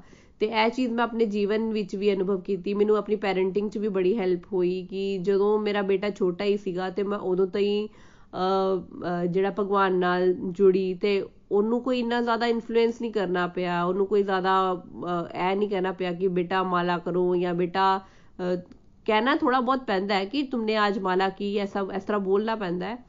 ਪਰ ਇਸ ਤਰ੍ਹਾਂ ਨਹੀਂ ਹੁੰਦਾ ਕਿ ਸਾਨੂੰ ਬਹੁਤ ਜ਼ਿਆਦਾ ਸਮਝਾਉਣਾ ਪਏਗਾ ਜਾਂ ਕੁਝ ਉਹਨਾਂ ਲਈ ਨਵੀਂ ਚੀਜ਼ ਹੈ। ਉਹਨਾਂ, ਉਹ ਦੇਖਦੇ ਨੇ ਕਿ ਸਾਡੇ ਪੇਰੈਂਟਸ ਕਰਦੇ ਨੇ, ਉਹ ਭਗਵਾਨ ਦਾ ਨਾਮ ਲੈਂਦੇ ਨੇ ਤੇ ਆਪਣੇ ਆਪ ਇਹ ਚੀਜ਼ ਆਉਂਦੀ ਹੈ ਤੇ ਜੇ ਤੁਸੀਂ ਆਪਣੇ ਆਪ ਇਹ ਚੀਜ਼ ਕਰਦੇ ਹੋ ਤਾਂ ਜਿਹੜੇ ਤੁਹਾਨੂੰ ਫੋਲੋ ਕਰਦੇ ਹਨ ਤੇ ਉਹਨਾਂ ਨੂੰ ਤੁਹਾਨੂੰ ਜ਼ਿਆਦਾ ਐਫਰਟ ਲਗਾਉਣ ਦੀ ਜ਼ਰੂਰਤ ਨਹੀਂ ਪੈਂਦੀ। ਤੇ ਮੇਰੇ ਲਈ ਆਈ ਥਿੰਕ ਇਹ ਐਗਜ਼ਾਮਪਲ ਬਹੁਤ ਵਧੀਆ ਰਹੀ। ਤੇ ਮੈਂ ਵੀ ਇਹੀ ਪ੍ਰਯਾਸ ਕਰਦੀ ਆ ਕਿ ਜਿਹੜੀ ਚੀਜ਼ ਹੈ ਉਹ ਸਮਝਾਉਣ ਦੀ ਬਜਾਏ ਅਸੀਂ ਉਹਨਾਂ ਨੂੰ ਕਰਨ ਦਾ ਜਿਹੜਾ ਵੈ ਭਾਵ ਰੱਖੀਏ। ਉਸ ਤੋਂ ਬਾਅਦ ਜਿਹੜੀ ਮੈਨੂੰ ਇੱਕ ਹੋਰ ਚੀਜ਼ ਸਮਝ ਆਈ ਕਿ ਭਗਵਾਨ ਸਾਨੂੰ ਦੱਸਦੇ ਹਨ ਕਿ ਅੱਛੇ ਅੱਛੇ ਘਰ ਵਿੱਚ ਸਾਨੂੰ ਕਿੱਦਾਂ ਜਨਮ ਮਿਲਦਾ ਹੈ? ਅੱਛੇ ਘਰ ਵਿੱਚ ਸਾਨੂੰ ਤਦ ਜਨਮ ਮਿਲਦਾ ਹੈ ਜੇ ਸਾਡੇ ਪਿਛਲੇ ਕਾਰਮਿਕ ਅਕਾਊਂਟ ਵਧੀਆ ਹੁੰਦੇ ਹਨ। ਜਿਹੜੇ ਜਿੰਨੇ ਜਿਸ ਜਿਸ ਤਰੀਕੇ ਨਾਲ ਪਿਛਲੇ ਜਨਮਾਂ ਨਾਲ ਭਗਤੀ ਕੀਤੀ ਹੋਏਗੀ, ਉਸ ਉਸ ਤਰੀਕੇ ਨਾਲ ਉਹਨੂੰ ਅੱਜ ਦਾ ਜਨਮ ਮਿਲਦਾ ਹੈ। ਜੇ ਮੰਨ ਲਓ ਕਿਸੇ ਜੀਵ ਨੇ ਪਿਛਲੇ ਜਨਮਾਂ ਵਿੱਚ ਬਹੁਤ ਜ਼ਿਆਦਾ ਭਗਤੀ ਕੀਤੀ ਹੈ, ਤੇ ਉਹਨੂੰ ਅੱਜ ਦੇ ਸਮੇਂ ਵਿੱਚ ਇਸ ਤਰੀਕੇ ਨਾਲ ਜਨਮ ਮਿਲੇਗਾ, ਜਿਹਦੇ ਵਿੱਚ ਅੱਗੇ ਹੀ ਟ੍ਰਾਂਸੈਂਡੈਂਟਲ ਸੋਲ ਹੋਣਗੇ, ਅੱਗੇ ਹੀ ਭਗਵਾਨ ਨਾਲ ਜੁੜੇ ਹੋਏ ਸੋਲ ਹੋਣਗੇ ਤੇ ਉਹਦੀ ਭਗਤੀ ਬੜੀ ਹੀ ਆਸਾਨ ਹੋ ਜਾਏਗੀ। ਤੇ ਇਹਦਾ ਮਤਲਬ ਹੈ ਕਿ ਇਹ ਜਿਹੜਾ ਭਗਤੀ ਹੈ, ਉਹ ਅਮਰ ਪਥ ਹੈ। ਤੇ ਅਸੀਂ ਜੇ ਡਾਕਟਰ ਬੰਦੇ ਹਾਂ ਤੇ ਮਰ ਜੰਨੇ ਹਾਂ ਤੇ ਫਿਰ ਅਗਲੇ ਜਨਮ 'ਚ ਜੇ ਅਸੀਂ ਡਾਕਟਰ ਬਣਨਾ ਚਾਹੁੰਦੇ ਹਾਂ, ਤੇ ਸਾਨੂੰ ਸਾਰੀ ਪੜ੍ਹਾਈ ਦੁਬਾਰਾ ਕਰਨੀ ਪਏਗੀ। ਲੇਕਿਨ ਭਗਤੀ ਕਮਰ ਪਥ ਹੈ। ਜਿੱਥੋਂ ਹੀ ਛੱਡਾਂਗੇ, ਉੱਥੋਂ ਹੀ ਮਿਲੇਗੀ। ਆਈ ਥਿੰਕ ਮੈਨੂੰ ਇਹ ਸਭ ਤੋਂ ਵਧੀਆ ਚੀਜ਼ ਲੱਗੀ ਕੁਆਲਿਟੀ ਲੱਗੀ ਭਗਤੀ ਦੀ, ਕਿ ਭਗਤੀ ਦੇ ਰਸਤੇ ਵਿੱਚ ਸਾਡਾ ਕਦੀ ਵੀ ਨੁਕਸਾਨ ਨਹੀਂ ਹੁੰਦਾ। ਹਮੇਸ਼ਾ ਫਾਇਦਾ ਹੀ ਫਾਇਦਾ ਹੁੰਦਾ ਹੈ।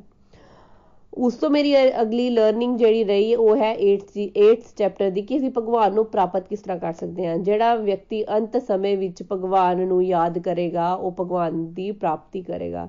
ਤੇ ਭਗਵਾਨ ਇਹ ਸਾਨੂੰ ਦੱਸਦੇ ਹਨ। ਤੇ ਜਦੋਂ ਵੀ ਮੈਂ ਇਹ ਸੁਣਨੀ ਆ, ਤੇ ਮੈਨੂੰ ਇੱਕ ਭਜਨ ਬਹੁਤ ਹੀ ਯਾਦ ਆਉਂਦਾ ਜਿਹੜਾ ਕਿ ਹਿੰਦੀ ਵਿੱਚ ਹੈ ਕਿ ਇਤਨਾ ਤੋ ਕਰਨਾ ਸੁਆਮੀ ਜਬ ਪ੍ਰਾਨ ਤਨ ਸੇ ਨਿਕਲੇ, ਗੋਵਿੰਦ ਨਾਮ ਲੈ ਕੇ ਜਬ ਪ੍ਰਾਨ ਤਨ ਸੇ ਨਿਕਲੇ। ਇਹ ਜਦੋਂ ਭਜਨ ਆਂਦਾ ਹੈ ਤਾਂ ਮੈਨੂੰ ਬੜਾ ਹੀ ਸਕੂਨ ਮਿਲਦਾ ਹੈ। ਮੈਨੂੰ ਲੱਗਦਾ ਕਿ ਭਗਵਾਨ ਨਾਲ ਜੇ ਅਸੀਂ ਹਰ ਸਮੇਂ ਜੁੜਾਂਗੇ ਤਦ ਹੀ ਅੰਤ ਸਮੇਂ 'ਚ ਨਾਮ ਲੈ ਪਾਵਾਂਗੇ। ਕਿਉਂਕਿ ਅੰਤ ਸਮੇਂ ਵਿੱਚ ਨਾ ਜਾਣੇ ਕਿੰਨੇ ਵਿਛੂਆਂ ਦੇ ਡੰਕ ਜਿੰਨਾ ਸਾਨੂੰ ਦਰਦ ਹੁੰਦਾ ਹੈ, ਜੋ ਕਿ ਦੱਸਿਆ ਗਿਆ ਸਾਨੂੰ। ਤੇ ਜੇ ਅਸੀਂ ਚਾਹਨੇ ਹਾਂ ਕਿ ਸਾਨੂੰ ਅੰਤ ਸਮੇਂ ਵਿੱਚ ਭਗਵਾਨ ਦੀ ਪ੍ਰਾਪਤੀ ਹੋਏ ਤੇ ਅੰਤ ਸਮੇਂ ਵਿੱਚ ਭਗਵਾਨ ਨੂੰ ਯਾਦ ਕਰਨਾ ਪਏਗਾ, ਭਗਵਾਨ ਦੇ ਕ੍ਰਿਸ਼ਨ ਰੂਪ ਵਿੱਚ ਭਗਵਾਨ ਨੂੰ ਯਾਦ ਕਰਨਾ ਪਏਗਾ, ਤਦ ਹੀ ਭਗਵਾਨ ਦੇ ਧਾਮ ਜਾ ਸਕਦੇ ਹਾਂ ਤੇ ਇਹ ਹੋਏ, ਹੋ ਤਦ ਹੀ ਸਕਦਾ ਹੈ, ਜੇਕਰ ਅਸੀਂ ਰੈਗੂਲਰ ਪ੍ਰੈਕਟਿਸ ਕਰੀਏ। ਉਸ ਤੋਂ ਬਾਅਦ ਮੇਰੀ ਕਲੈਰਿਟੀ ਬਣੀ ਕਿ ਭਗਵਾਨ ਕਹਿੰਦੇ, ਭਗਵਾਨ, ਪਹਿਲਾਂ ਮੈਨੂੰ ਬਹੁਤ ਹੁੰਦਾ ਸੀ ਕਿ ਭਗਵਾਨ ਦੇ ਮੰਦਿਰ ਕੁਝ ਜਾਣਾ ਨਾ ਤੇ ਕੁਝ ਵਧੀਆ ਲੈ ਕੇ ਜਾਣਾ ਚਾਹੀਦਾ, ਮਹਿੰਗਾ ਲੈ ਕੇ ਜਾਣਾ ਚਾਹੀਦਾ ਤੇ ਭਗਵਾਨ ਭਗਵਦ ਗੀਤਾ ਦੇ 9ਵੇਂ ਚੈਪਟਰ 'ਚ ਕਹਿੰਦੇ ਹਨ ਕਿ ਜੇ ਤੁਸੀਂ ਫੁੱਲ, ਪੱਤਰ ਕੁਝ ਵੀ ਤੁਸੀਂ ਚੜਾ ਦਿੰਦੇ ਹੋ ਨਾ, ਪਰ ਤੁਹਾਡੇ ਭਾਵ ਜੇ ਵਧੀਆ ਵੈ, ਤੇ ਤੁਹਾਡੇ ਭਾਵ ਵਧੀਆ ਵੈ, ਤੇ ਮੈਂ ਤੁਹਾਨੂੰ ਉਹ ਚੀਜ਼ ਸਵੀਕਾਰ ਕਰਦਾ ਹਾਂ। ਸਾਨੂੰ ਆਪਣੀ ਸ਼ਰਧਾ ਤੇ ਕੰਮ ਕਰਨਾ ਚਾਹੀਦਾ ਹੈ, ਜੋ ਕਿ ਮੈਂ ਸਿੱਖਿਆ ਕਿ ਸ਼ਰਧਾ ਜੇ ਸਾਡੀ ਚੰਗੀ ਹੈ ਨਾ, ਸ਼ਰਧਾ ਸਾਡੀ ਪਿਓਰ ਹੈ। ਭਗਵਾਨ ਤੇ ਕੁਝ ਵੀ ਐਕਸੈਪਟ ਕਰ ਲੈਂਦੇ ਹਨ, ਜੇ ਭਗਵਾਨ ਜ਼ਿਆਦਾ ਮਹਿੰਗਾ ਹੈ ਜਾਂ ਘੱਟ ਹੈ, ਸਾਡਾ ਸੰਸਾਰ 'ਚ ਤੇ ਕੁਝ ਹੈ ਹੀ ਨਹੀਂ। ਸਭ ਕੁਝ ਭਗਵਾਨ ਦਾ ਹੀ ਹੈ ਤੇ ਭਗਵਾਨ ਦੁਆਰਾ ਦਿੱਤਾ ਗਿਆ ਹੈ। ਤੇ ਭਗਵਾਨ ਨੂੰ ਹੀ ਤੇ ਦੇਣਾ ਹੈ। ਤੇ ਬਸ ਆਪਣਾ ਮਨ ਜੇ ਦੇ ਦਈਏ ਨਾ ਭਗਵਾਨ ਨੂੰ ਸਭ ਤੋਂ ਵੱਡੀ ਚੀਜ਼ ਹੈ। ਸ਼ਰਧਾ ਸਾਡੀ ਵਧੀਆ ਹੋਏ ਤੇ ਉਹ ਸਭ ਤੋਂ ਵੱਡੀ ਚੀਜ਼ ਹੈ, ਜਿਸ ਤੇ ਸਾਨੂੰ ਫੋਕਸ ਕਰਨਾ ਹੈ। ਉਸ ਤੋਂ ਬਾਅਦ ਮੈਨੂੰ ਇਹ ਕਲੈਰਿਟੀ ਮਿਲੀ ਕਿ ਭਗਵਾਨ ਸਾਨੂੰ ਕਹਿੰਦੇ ਹਨ ਕਿ ਭਗਵਾਨ ਨਾਲ ਜੇ ਅਸੀਂ ਜੁੜ, ਜੁੜਨਾ ਚਾਹੁੰਦੇ ਹਾਂ ਤੇ ਇਹ ਕਿਹੜਾ ਗੁਣ ਹੈ? ਇਹ ਦਿਵਯ ਗੁਣ ਹੈ। ਤੇ ਉਸ ਤੋਂ ਬਾਅਦ ਗੁਣਾ ਦੀ ਕਲੈਰਿਟੀ ਮਿਲੀ ਕਿਉਂਕਿ ਜਿਹੜੇ ਅਸੀਂ 14 ਚੈਪਟਰ ਵਿੱਚ ਮੋਡਸ ਆਫ ਮਟੀਰੀਅਲ ਨੇਚਰ ਦਾ ਚੈਪਟਰ ਪੜ੍ਹਨੇ ਆ, ਸਾਤਵਿਕ, ਰਾਜਸਿਕ ਤੇ ਤਾਮਸਿਕ। ਤੇ ਆਈਡੀਅਲ ਜਿਹੜਾ ਗੁਣ ਹੈ, ਉਹ ਦਿਵਯ ਗੁਣ ਹੈ। ਤੇ ਅਸੀਂ ਦਿਵਯ ਗੁਣ ਚ ਯੁਕਤ ਹੋਣਾ ਹੈ, ਦਿਵਯ ਗੁਣ ਵਿੱਚ ਹੀ ਰਹਿਣਾ ਹੈ। ਤੇ ਦਿਵਯ ਗੁਣ ਵਿੱਚ ਉਸੇ ਸਮੇਂ ਨਾਲ, ਉਸੇ ਤਰੀਕੇ ਨਾਲ ਹੀ ਫਟਾਫਟ ਵੜ ਜਾਵਾਂਗੇ? ਨਹੀਂ। ਦਿਵਯ ਗੁਣ ਕੌਣ ਹੈ? ਜੋ ਕਿ ਭਗਵਾਨ ਸਵਯੰ ਦਿਵਯ ਹੈ। ਤੇ ਦਿਵਯ, ਸਾਨੂੰ ਦਿਵਯਤਾ ਤਦੇ ਹੀ ਅਨੁਭਵ ਹੋਏਗੀ, ਜੇ ਅਸੀਂ ਭਗਵਾਨ ਨਾਲ ਜੁੜਾਂਗੇ। ਸਾਤਵਿਕ ਗੁਣ, ਰਾਜਸਿਕ ਗੁਣ ਤੇ ਤਾਮਸਿਕ ਗੁਣ। ਤਾਮਸਿਕ ਗੁਣ ਸਭ ਤੋਂ ਮਾੜਾ ਹੁੰਦਾ ਹੈ, ਰਾਜਸਿਕ ਗੁਣ ਉਸ ਤੋਂ ਵਧੀਆ ਹੁੰਦਾ ਹੈ ਤੇ ਸਾਤਵਿਕ ਗੁਣ ਸਭ ਤੋਂ ਵਧੀਆ ਹੁੰਦਾ ਤਿੰਨਾਂ ਗੁਣਾਂ ਚ ਚੋਂ। ਲੇਕਿਨ ਸਾਤਵਿਕ ਗੁਣ ਚ ਵੀ ਕੁਝ ਬੰਧਨ ਹੁੰਦੇ ਹਨ ਤੇ ਜੇਕਰ ਅਸੀਂ ਦਿਵਯ ਗੁਣ ਚ ਜਾਵਾਂਗੇ ਤਦੇ ਅਸੀਂ ਭਗਵਾਨ ਦੇ ਧਾਮ ਚ ਜਾ ਸਕਦੇ ਹਾਂ ਤੇ ਭਗਵਾਨ ਦਾ ਧਾਮ ਹੀ ਸਭ ਤੋਂ ਪ੍ਰਿਯ ਹੈ। ਪਹਿਲਾਂ ਸਾਨੂੰ ਇਹ ਲੱਗਦਾ ਹੈ ਕਿ ਸਵਰਗ ਸਭ ਤੋਂ ਵਧੀਆ ਹੈ। ਤੇ ਸਵਰਗ 'ਚ ਤੇ ਉਹ ਜਾਣਾ ਚਾਹੇਗਾ ਜਿਹਨੂੰ ਅ ਭਗਵਾਨ ਨਹੀਂ ਚਾਹੀਦੇ। ਐਸ਼ੋ ਔਰ ਆਰਾਮ ਆਰਾਮ ਪ੍ਰਸਤੀ ਉਹਨੂੰ ਚਾਹੀਦੀ ਹੈ। ਇਹ ਚੀਜ਼ ਦੀ ਬੜੀ ਵੱਡੀ ਚੀਜ਼ ਸੀ ਜਿਹਦੀ ਮੈਨੂੰ ਕਲੈਰਿਟੀ ਚਾਹੀ ਮਿਲੀ। ਕਿਉਂਕਿ ਸਾਰੇ ਕਹਿੰਦੇ ਨਾ ਕਿ ਤੈਨੂੰ ਤੇ ਜੰਨਤ ਮਿਲੇਗੀ, ਤੈਨੂੰ ਤੇ ਜੰਨਤ ਮਿਲੇਗੀ, ਤੂੰ ਤੇ ਜੰਨਤ ਆਪਣੀ ਬੁੱਕ ਕਰਾ ਲਈ। ਤੇ ਹੁਣ ਅਸੀਂ ਕਹਿੰਦੇ ਆ ਸਾਨੂੰ ਜੰਨਤ ਨਹੀਂ ਚਾਹੀਦੀ, ਸਾਨੂੰ ਭਗਵਾਨ ਦਾ ਧਾਮ ਚਾਹੀਦਾ ਆਈ ਥਿੰਕ ਇਹ ਤੇ ਬੜੀ ਵੱਡੀ ਮਿਸਕਨਸੈਪਸ਼ਨ ਹੈ ਕਿਉਂਕਿ ਜਿਹੜਾ ਵਿਅਕਤੀ ਭਗਵਾਨ ਨਾਲ ਯੁਕਤ ਹੋਏਗਾ ਦਿਵਯਤਾ ਨਾਲ ਸਥਿਤ ਹੋਏਗਾ, ਭਗਵਾਨ ਲਈ ਡਿਊਟੀਆਂ ਕਰੇਗਾ, ਭਗਵਾਨ ਲਈ ਕਰਮ ਕਰੇਗਾ, ਉਹੀ ਭਗਵਾਨ ਦੇ ਧਾਮ ਜਾ ਸਕਦਾ ਜਿਵੇਂ ਹਨੂਮਾਨ ਜੀ। ਭਗਵਾਨ ਨਾਲ ਯੁਕਤ ਹੈ ਮੀਰਾ ਬਾਈ ਭਗਵਾਨ ਨਾਲ ਯੁਕਤ ਸੀ। ਤੇ ਜਿਹੜਾ ਵਿਅਕਤੀ ਸਾਤਵਿਕ ਗੁਣ ਵਿੱਚ ਸਥਿਤ ਹੈ, ਉਹ ਵੀ ਅੱਛਾ ਹੀ ਕੰਮ ਕਰ ਰਿਹਾ ਤੇ ਇਹ ਨਹੀਂ ਹੈ ਕਿ ਅਸੀਂ ਇੱਕੋ ਦਮ ਜਿਹੜਾ ਹੈ ਦਿਵਯਤਾ 'ਚ ਯੁਕਤ ਹੋ ਜਾਾਂਗੇ। ਪਹਿਲਾਂ ਸਾਨੂੰ ਜੇ ਸਾਡਾ ਸਾਡਾ ਤਮੋ ਅੱਜ ਦੀ ਡੇਟ ਜਿਹੜੀ ਚੱਲ ਰਹੀ ਹੈ, ਲੋਕ ਜਿਹੜੇ ਹਨ, ਉਹ ਰਾਜਸਿਕ ਤੇ ਤਾਮਸਿਕ ਹਨ। ਅਸੀਂ ਸਭ ਤੋਂ ਪਹਿਲਾਂ ਸਾਤਵਿਕਤਾ 'ਚ ਆਪਣਾ ਜੀਵਨ ਬਿਤਾਣਾ ਹੈ। ਧੀਰੇ ਧੀਰੇ ਜੇ ਸਾਤਵਿਕ ਚਾਹੀ ਆਪਣਾ ਜੀਵਨ ਬਿਤਾਵਾਂਗੇ ਤੇ ਅਸੀਂ ਕੁਝ ਕੁਝ ਪਰਸੈਂਟ ਵੀ ਪਰਸੈਂਟੇਜ ਵਿੱਚ ਦਿਵਯਤਾ ਦਾ ਵੀ ਅਨੁਭਵ ਕਰਾਂਗੇ। ਜੋ ਕਿ ਅਸੀਂ ਕਰ ਰਹੇ ਹਾਂ। ਕੁਝ ਕੁਝ ਸਮਾਂ ਇਸ ਤਰ੍ਹਾਂ ਲੱਗਦਾ ਹੈ ਕਿ ਭਗਵਾਨ ਨਾਲ ਜੁੜ ਕੇ ਬਹੁਤ ਅੱਛਾ ਲੱਗਿਆ, ਜਿਹੜੇ ਸਾਨੂੰ ਡਿਵਾਈਨ ਐਕਸਪੀਰੀਐਂਸਸ ਹੁੰਦੇ ਹਨ। ਉਹ ਦਿਵਯਤਾ ਦਾ ਹੀ ਪ੍ਰਤੀਕ ਹੈ। ਤੇ ਜਿਹੜੇ ਸਾਤਵਿਕ ਗੁਣ ਹੈ, ਸਾਤਵਿਕ ਗੁਣ ਵਿੱਚ ਰਹਿ ਕੇ ਹੀ ਵਿਅਕਤੀ ਭਗਵਾਨ ਦੀ ਸੇਵਾ ਕਰ ਸਕਦਾ ਹੈ। ਸਿੱਧੇ ਤੇ ਦਿਵਯਤਾ ਨਾਲ ਨਹੀਂ ਪੁੱਛ ਸਕਦੇ। ਪਰ ਮੇਰੇ ਮਨ 'ਚ ਇੱਕ ਇਹਨਾਂ ਤਿੰਨਾਂ ਗੁਣਾਂ ਦੇ ਰਿਲੇਟਡ ਬੜਾ ਕੁਐਸਚਨ ਆਉਂਦਾ ਹੈ ਕਿ ਸਾਡੇ ਇੰਨੇ ਮੂਡ ਸਵਿੰਗਸ ਹੁੰਦੇ ਹਨ, ਉਹ ਕੀ ਹਨ ਕਿ ਸਾਡੇ ਕਦੀ ਮੂਡ ਚੰਗਾ ਹੋ ਜਾਂਦਾ, ਕਦੀ ਮਾੜਾ ਹੁੰਦਾ ਹੈ। ਫਿਰ ਉਹ ਸਮਝ ਆਉਂਦੀ ਹੈ ਕਿ ਮੂਡ ਸਵਿੰਗਸ ਨਹੀਂ ਹੈ, ਸਾਡੀ, ਸਾਡੇ ਉੱਤੇ ਮੋਡਸ ਆਫ ਮਟੀਰੀਅਲ ਨੇਚਰ ਕੰਮ ਕਰਦੇ ਹਨ ਤੇ ਉਹੀ ਸਾਨੂੰ ਨਚਾਉਂਦੇ ਹਨ। ਤੇ ਸਾਨੂੰ ਕਿਸੇ ਲਈ ਵੀ ਜਜਮੈਂਟਲ ਨਹੀਂ ਹੋਣਾ ਚਾਹੀਦਾ ਕਿਉਂਕਿ ਵਿਅਕਤੀ ਜਿਹੜਾ ਵਾ ਗੁਨਾ ਦੇ ਅਕੋਰਡਿੰਗਲੀ ਹੀ ਨੱਚ ਰਿਹਾ ਹੈ। ਤੇ ਅਸੀਂ ਕਿਸੇ ਨੂੰ ਨਾ ਹੀ ਕ੍ਰਿਟਿਸਾਈਜ਼ ਕਰਨਾ ਹੈ ਤੇ ਗੁਨਾਹ ਤੋਂ ਅਲੱਗ ਕਰਕੇ ਹੀ ਵਿਅਕਤੀ ਨੂੰ ਦੇਖਣਾ ਚਾਹੀਦਾ ਤੇ ਅਸੀਂ ਸਾਰੇ ਪਿਓਰ ਸੋਲਸ ਹਾਂ। ਇਹ ਕਹਿਣਾ ਤੇ ਬਹੁਤ ਆਸਾਨ ਹੈ, ਲੇਕਿਨ ਇਹਨੂੰ ਅਨੁਭਵ ਚ ਲਿਆਣਾ ਬਹੁਤ ਹੀ ਮੁਸ਼ਕਿਲ ਹੈ ਤੇ ਅਨੁਭਵ ਚ ਤਦ ਹੀ ਆਏਗਾ ਜੇਕਰ ਅਸੀਂ ਰੈਗੂਲਰ ਸਪਿਰਚੁਅਲ ਪ੍ਰੈਕਟਿਸਿਸ ਕਰਾਂਗੇ।